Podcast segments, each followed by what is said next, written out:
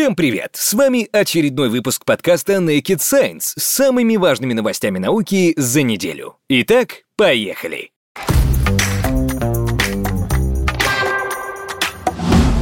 Егор Быковский назначен главным редактором Naked Science. На этом посту Егор Быковский сменит Руслана Зураба, владельца и издателя Naked Science, который оставит за собой стратегическое руководство компанией. Руслан Зураб запустил проект Naked Science в 2013 году и с тех пор был бессменным руководителем редакции вплоть до сентября 2021 года. Егор Быковский долгие годы работал заместителем главного редактора журнала «Вокруг света». Одновременно в 2011 году запустил журнал «Наука в фокусе» и несколько лет его возглавлял.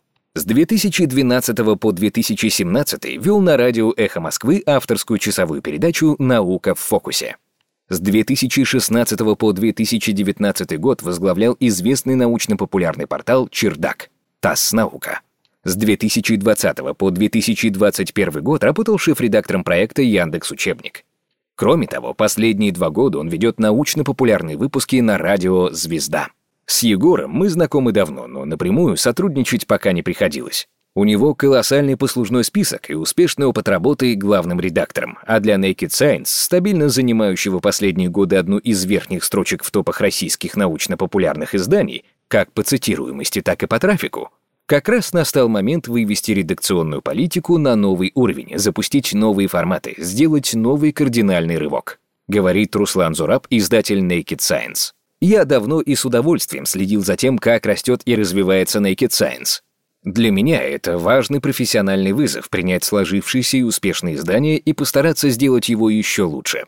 Это часто куда труднее, чем стартовать проект с нуля, заметил Егор Быковский.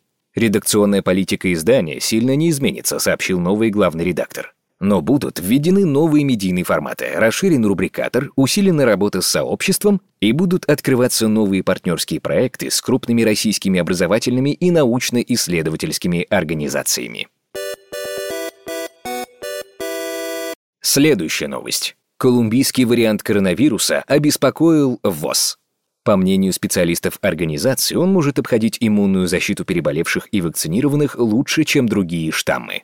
Согласно данным ВОЗ, вариант коронавируса B.1.621 МЮ, впервые обнаруженный в Колумбии в минувшем январе, представляет значительную опасность. На этом основании Всемирная организация здравоохранения внесла его в список вариантов, представляющих интерес. Это связано с его постепенным распространением в разных странах и результатами лабораторных исследований, согласно которым МЮ должен лучше обходить иммунитет человека. B.1.621 больше всего распространен в Колумбии, где, по-видимому, и возник.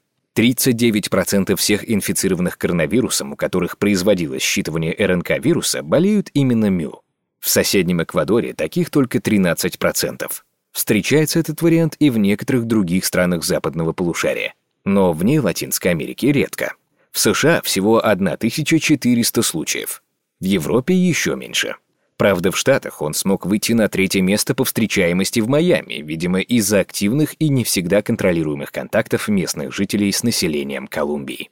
Несмотря на это, Мюштам привлек внимание ученых. Работа в Journal of Medical Biology показала, что вакцина Pfizer хорошо защищает от него.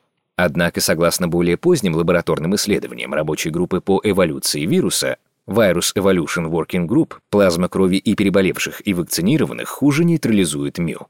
В этом плане вариант похож на бета-штамм, южноафриканский. Как отмечают специалисты, на сегодня не вполне ясно, насколько опасен МЮ. Дело в том, что, как и его более ранний предшественник бета, он хотя и лучше обходит иммунную защиту, но имеет куда меньшую заразность, чем дельта-штамм самый массовый в мире и России сейчас. Один носитель дельты может заразить в среднем от 5 до 8 человек, в то время как у базового коронавируса из Ухани этот показатель был не выше трех.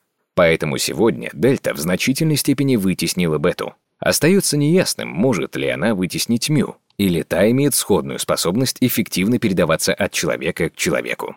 Тем не менее, это не исключено. Среди изменений, отличающих МЮ от базового штамма, есть и мутация P681H. Ее исследователи связывают с лучшей передачей от человека к человеку. Такая же мутация была и у альфа, которая до дельты была наиболее заразным штаммом. В то же время в докладе ВОЗ подчеркивается, Пока нет никаких свидетельств того, что новый штамм вытесняет дельту, и кажется маловероятным, что он лучше передается от человека к человеку. Это мнение в значительной степени основано на том факте, что за 7 месяцев, на протяжении которых ученые знают о существовании МЮ, он не распространился по всему миру так же широко, как вариант дельта, впервые выявленный в декабре прошлого года в Индии. Вопрос о том, какой штамм коронавируса на сегодня вытесняет остальные, имеет ключевое значение для хода и итога пандемии.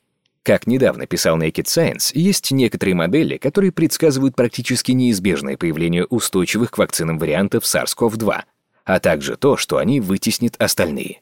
Под резистентным к вакцинам штамма обычно подразумевают те, вакцинная защита от которых ниже 50%. Пока этот прогноз не реализуется. Но сегодня дельта активно вытесняет бету, хотя та обходит иммунную защиту лучше. Однако важно отслеживать ситуацию на случай появления штамма, имеющего и высокую заразность, и возможность обхода существующих вакцин. Тогда можно будет максимально рано начать разработку нового варианта препарата от новой линии возбудителя COVID-19.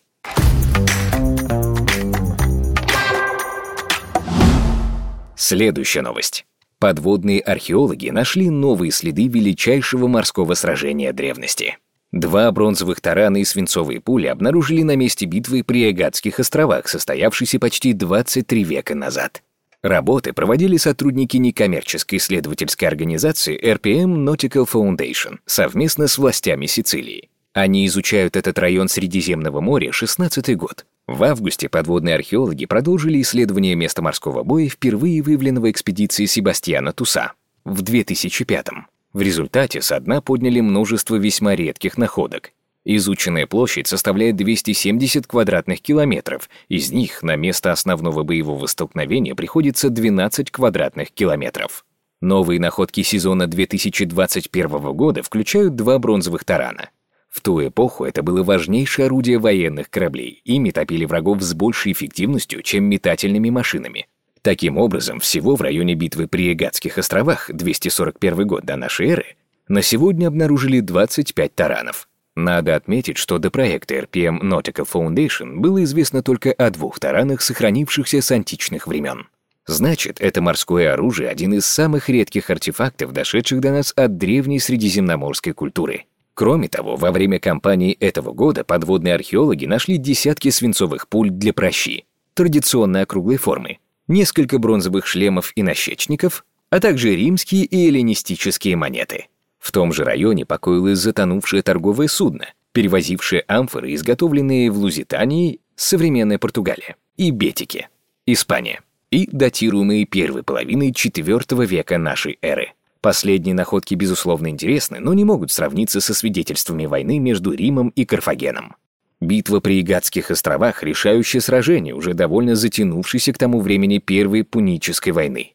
В тот период римляне пытались вытеснить карфагенян с Сицилии. Так, в 249 году до нашей эры консул Публий Клавдий Пульхр атаковал сицилийский город Дрипан, современное название Трапани, с моря, но потерпел поражение. Флотилия Рима была разбита, рассеяна и обращена в бегство. Однако желание завоевать Сицилию не исчезло, и римляне отстроили новый флот. В марте 2041 года до нашей эры в результате битвы при Эгатских островах флот Карфагена понес огромные потери. Историки полагают, что часть кораблей спас только вовремя сменивший направление ветер. Денег на продолжение войны у Карфагена не было, и в том же году был подписан мирный договор с Римом на очень тяжелых условиях. Карфаген отказывался от Сицилии и Сардинии и платил контрибуцию в 3200 талантов серебра, 82 тонны. Победа римлян обеспечила их республике контроль над Центральным Средиземноморьем, а также создала предпосылки к началу двух последующих пунических войн. Античные авторы рассказывают о размахе и масштабах сражения, в котором сотни кораблей таранили друг друга, когда карфагенские войска пытались прорвать римскую линию, чтобы достичь и пополнить запасы карфагенской армии на материковые части Сицилии. По их утверждениям, в битве участвовали около 450 крупных кораблей, что долгое время служило предметом спора. Экипаж каждой пинтеры того времени свыше 400 человек, то есть общая численность экипажей обоих флотов могла приближаться к 200 тысячам. Это больше, чем число участников даже линкорных сражений Первой мировой. Историки ставили под сомнение факт возможного существования таких многочисленных флотов в древности. Опровергнуть или подтвердить эти утверждения было сложно, поскольку военные корабли того времени имели положительную плавучесть. У них не было балласта в киле, отчего обломки плавали после потопления, уносимые ветрами, они тонули на месте сражения, как корабли более поздних эпох. Но открытие проекта RPM Nautical Foundation все меняют.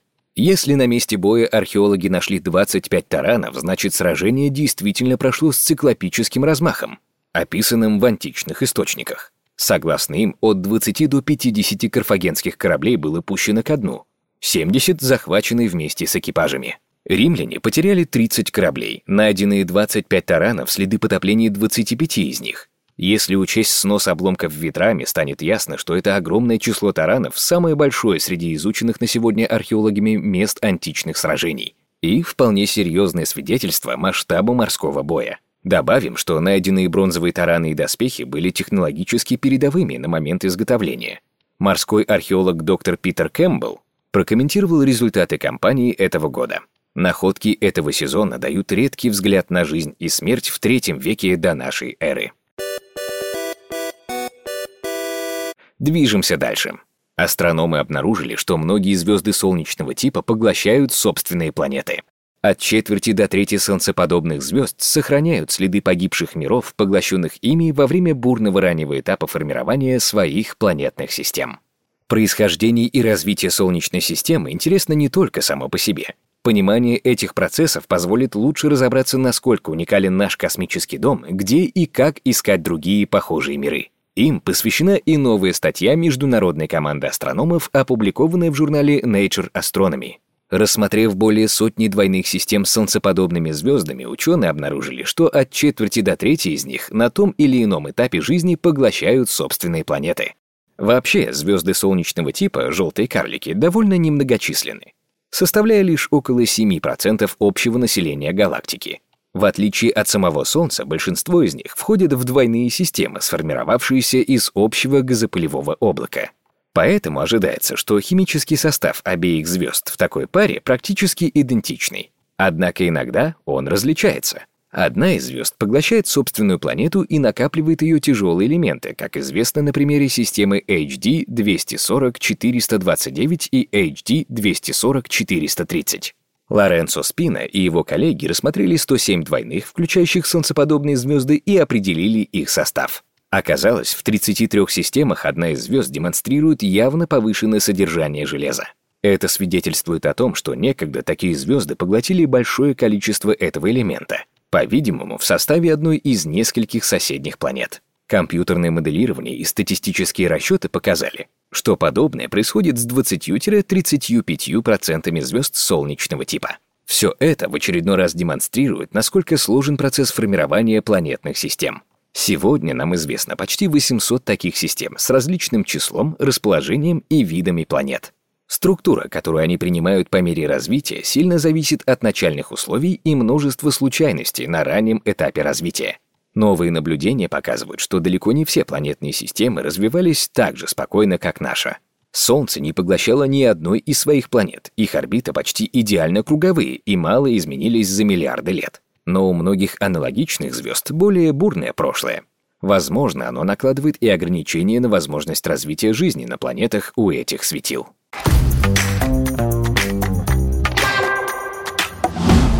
К следующей новости. Американская разведка завершила расследование о происхождении коронавируса. Разведывательное сообщество Соединенных Штатов завершило расследование, посвященное истокам происхождения возбудителя COVID-19 и представила свои выводы президенту Джо Байдену. Разведывательное сообщество Соединенных Штатов, 17 отдельных правительственных учреждений, в том числе ЦРУ, Госдепартамент, ФБР и Пентагон, представило Джо Байдену запрошенный им доклад о происхождении коронавируса. Результаты 90-дневного расследования по-прежнему неоднозначны. Информации, которая позволила бы понять, началась пандемия COVID-19 из-за естественного перехода SARS-CoV-2 от животных к людям или вследствие утечки из китайской лаборатории, оказалось недостаточно.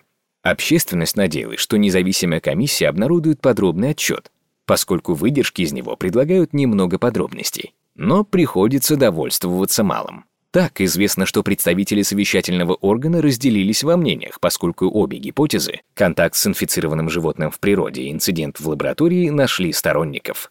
Тем не менее, в США согласились, что китайские власти заранее, до конца декабря 2019 года, не знали о вирусе. SARS-CoV-2, вероятно, возник не позднее ноября того года и не был разработан как биологическое оружие. Большинство ведомств также с низкой степенью уверенности полагают, что SARS-CoV-2 не был создан при помощи генной инженерии. Следует из доклада. Байден призвал Пекин разрешить провести независимый аудит лаборатории в городе Ухань, работающих с коронавирусами. Однако китайские официальные лица отклонили запрос. Для окончательной оценки происхождения COVID-19 потребуется сотрудничество Китая – но Пекин продолжает препятствовать глобальному расследованию, сопротивляться обмену информацией и обвинять другие страны, включая Соединенные Штаты, добавили в американской разведке. Вывод таков. Единой версии, на которой следовало бы сконцентрироваться, нет. И не факт, что она когда-либо появится. По мнению ученых, без дополнительных данных о ранних случаях заражения SARS-CoV-2 среди людей или животных, носителей близкородственных вирусов, будет трудно убедительно аргументировать любой из сценариев происхождения патогена, но Вашингтон, кажется, настроен решительно. «Мир нуждается в ответах, и я не успокоюсь, пока не получу их», заявил Байден. Движемся дальше. Журналисты обнаружили, что космический полет Ричарда Брэнсона прошел не без проблем. Вопреки бравурным заявлениям компании Virgin Galactic, первый полет ее космического корабля Unity прошел не по плану, и тот вышел из расчетной траектории. В июле суборбитальный корабль Unity компании Virgin Galactic совершил первый полет с пассажирами. На борту находился ее основатель, британский миллиардер Ричард Брэнсон, тем самым опередивший в космосе своего конкурента-владельца Amazon Джеффа Безоса. Однако демонстрация прошла не совсем идеально.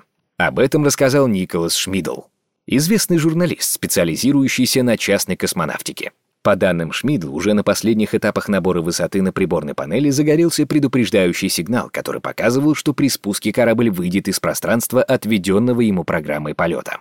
Ссылаясь на слова бывшего астронавта Фредерика Стеркоу, журналист пишет, что в целях безопасности пилотам следовало выключить один из двигателей VSS Unity. Но это означало бы, что корабль не сможет преодолеть условные границы космоса, и демонстрация закончится неудачей. Стараясь не допустить этого, пилоты быстро скорректировали курс, и VSS Unity благополучно завершил полет. Тем не менее, в течение минуты и 41 секунды он находился за пределами расчетного конуса глиссады. Траектория снижения. Этот промежуток времени может показаться не слишком заметным, однако составляет более 10% всей длительности полета Unity. Поэтому Федеральное управление гражданской авиации США, FAA, начало расследование. Между тем, Virgin Galactic выпустила официальное заявление, подчеркнув, что безопасность пассажиров остается ее главным приоритетом. С заявлением выступили и чиновники из FAA, которые тоже отметили, что, несмотря на проблемы, полет VSS Unity не создал угрозу ни для экипажа, ни для людей на Земле. Тем не менее, и компания, и FAA продолжают изучать причины инцидента и действия пилотов.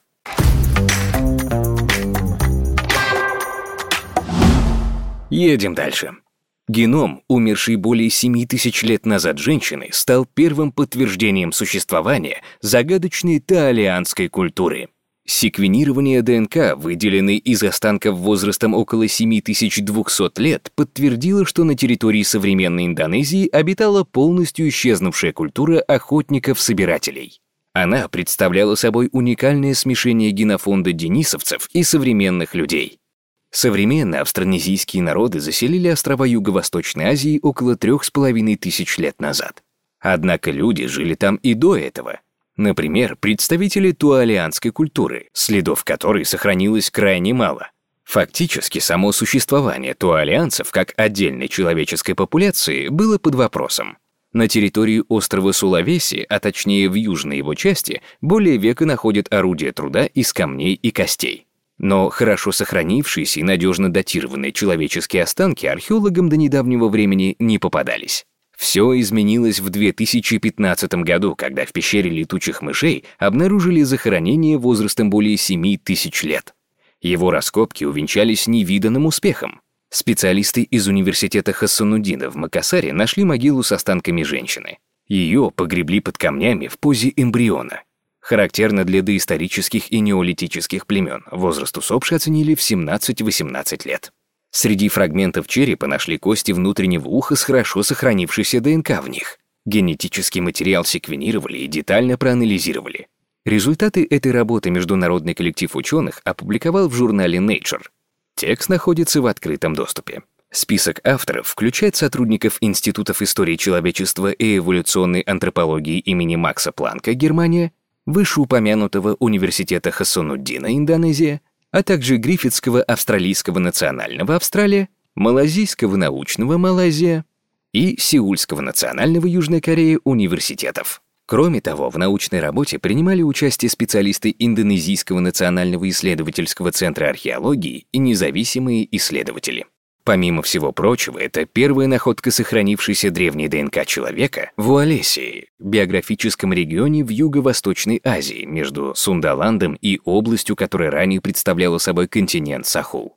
Этот доисторический материк до конца последнего ледникового максимума 18 тысяч лет назад включал в себя современную Австралию, а также Новую Гвинею и Тасманию, еще ранее и Антарктиду а Сундаланд — азиатский континентальный шельф, на котором расположены полуостров Малакка, острова Калимантан, Ява и Суматра. По Уалесии проходит четкая граница между азиатской и австралийской фаунами. Найденную женщину окрестили Бурсек.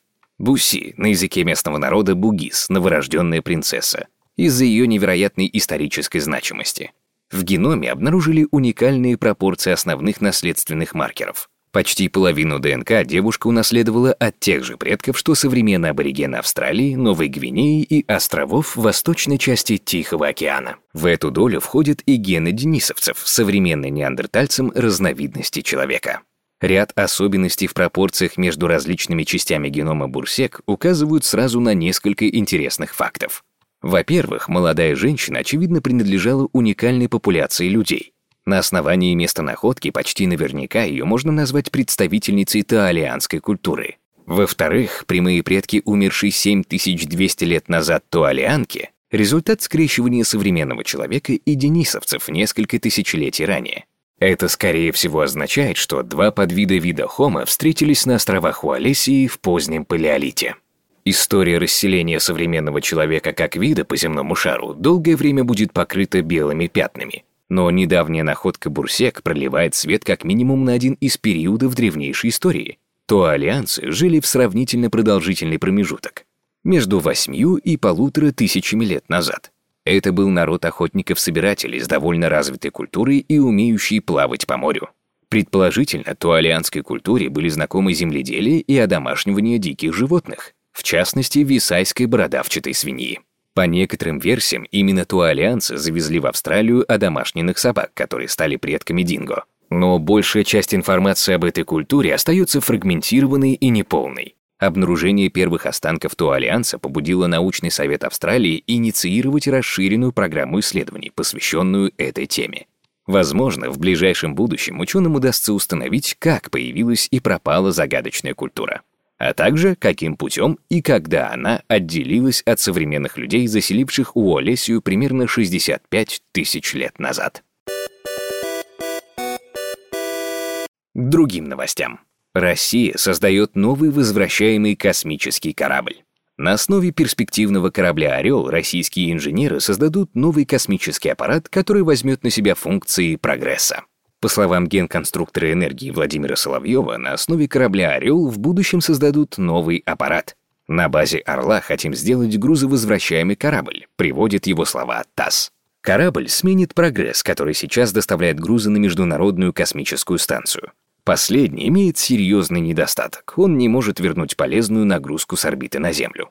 Новый корабль в этом смысле будет шагом вперед. Космический корабль «Орел», ранее известен как «Федерация», создают в рамках российской лунной программы. Он должен доставлять людей и грузы за пределы околоземной орбиты, в том числе к спутнику Земли. Численность экипажа корабля до 6 человек. Масса полезного груза может составлять 500 килограммов. В автономном режиме он способен находиться до 30 суток. При выполнении миссии в составе орбитальной станции – до одного года. Впервые запустить корабль без экипажа хотят в декабре 2023 года. В 2024 он должен выполнить еще один беспилотный старт. Наконец, в 2025 корабль отправится в полет с людьми на борту. «Орел» де-факто и раньше рассматривали как базу для разных космических аппаратов. И еще в прошлом году сообщалось о проработке вопроса создания облегченной версии космического корабля. Модификацию назвали «Орленок». Согласно представленным данным, такой вариант будет на 5 тонн легче базовой модификации. На борту смогут находиться два члена экипажа. По некоторым данным, «Орленок» начали создавать из-за изменения концепции освоения Луны, а если быть точнее, в силу неопределенности со сверхтяжелой ракетой. Ранее стало известно, что на первом этапе для пилотируемых экспедиций к Луне могут применить не ее, как планировали раньше, а носитель ангара, который имеет меньшую грузоподъемность. Соответственно, если выберут этот вариант, понадобится более легкий корабль, чем «Орел» в базовой комплектации. Как бы там ни было, полет российских космонавтов на Луну не вопрос ближайшего времени. Пока Россия намерена осваивать спутник при помощи беспилотных аппаратов. Первые из них хотели запустить уже осенью, однако из-за технических проблем старт пришлось перенести на следующий год. В качестве возможных сроков пуска рассматривают середину мая.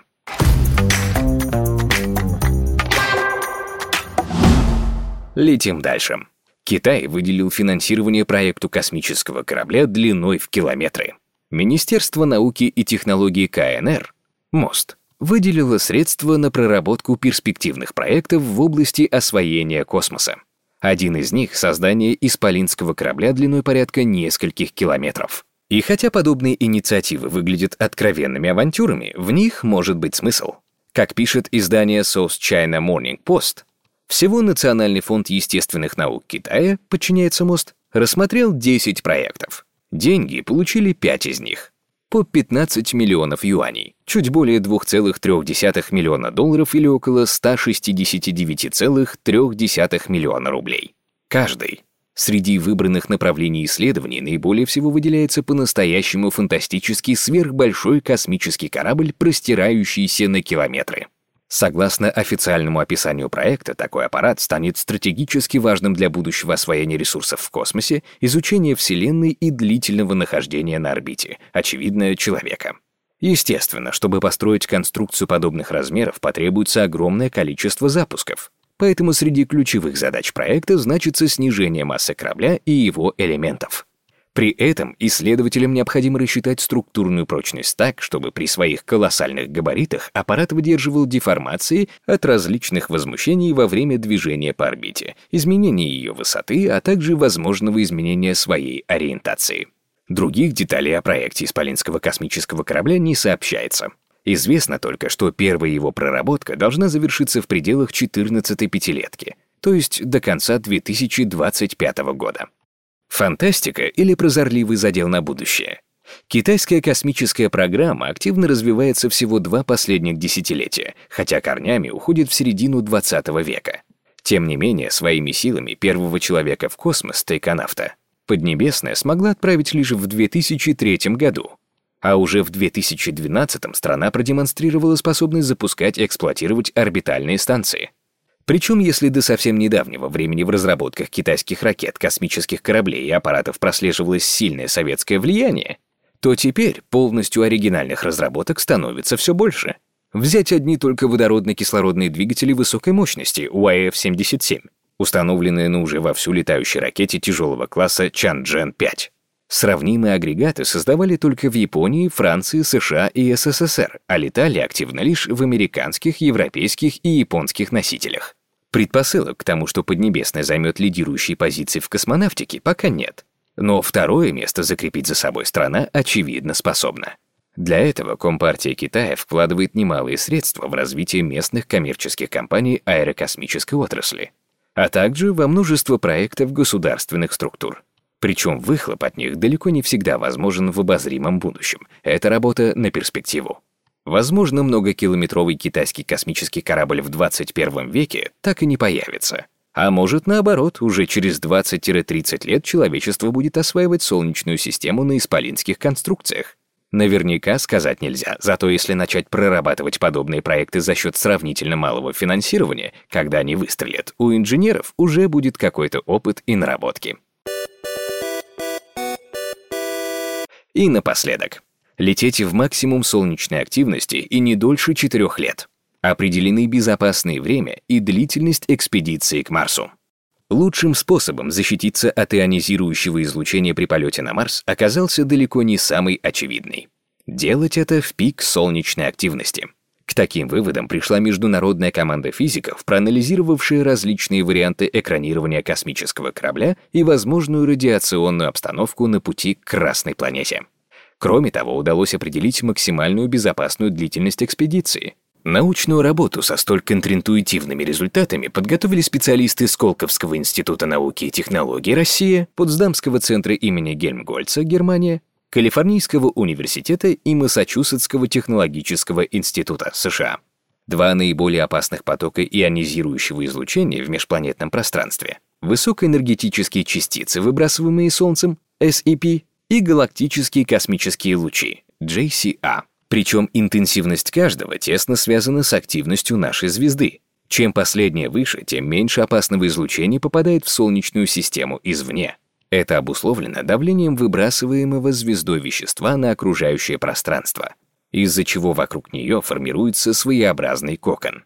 Гелиосфера. Эта оболочка эффективно отклоняет или ослабляет высокоэнергетические частицы, источники которых находятся в глубоком космосе, в нашей или других галактиках.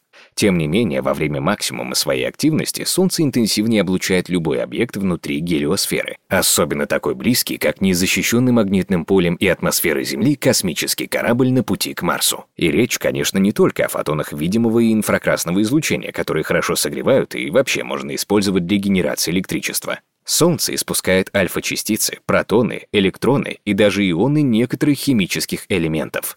Но даже несмотря на сравнительно высокую энергию всего этого коктейля из различных частиц, их опасность все равно ниже, чем у галактических космических лучей. JCA обладают гораздо большей энергией и могут навредить сильнее. Так что лететь в межпланетном пространстве во время минимума солнечной активности, когда внешние границы гелиосферы задерживают меньше внешнего излучения, плохая идея.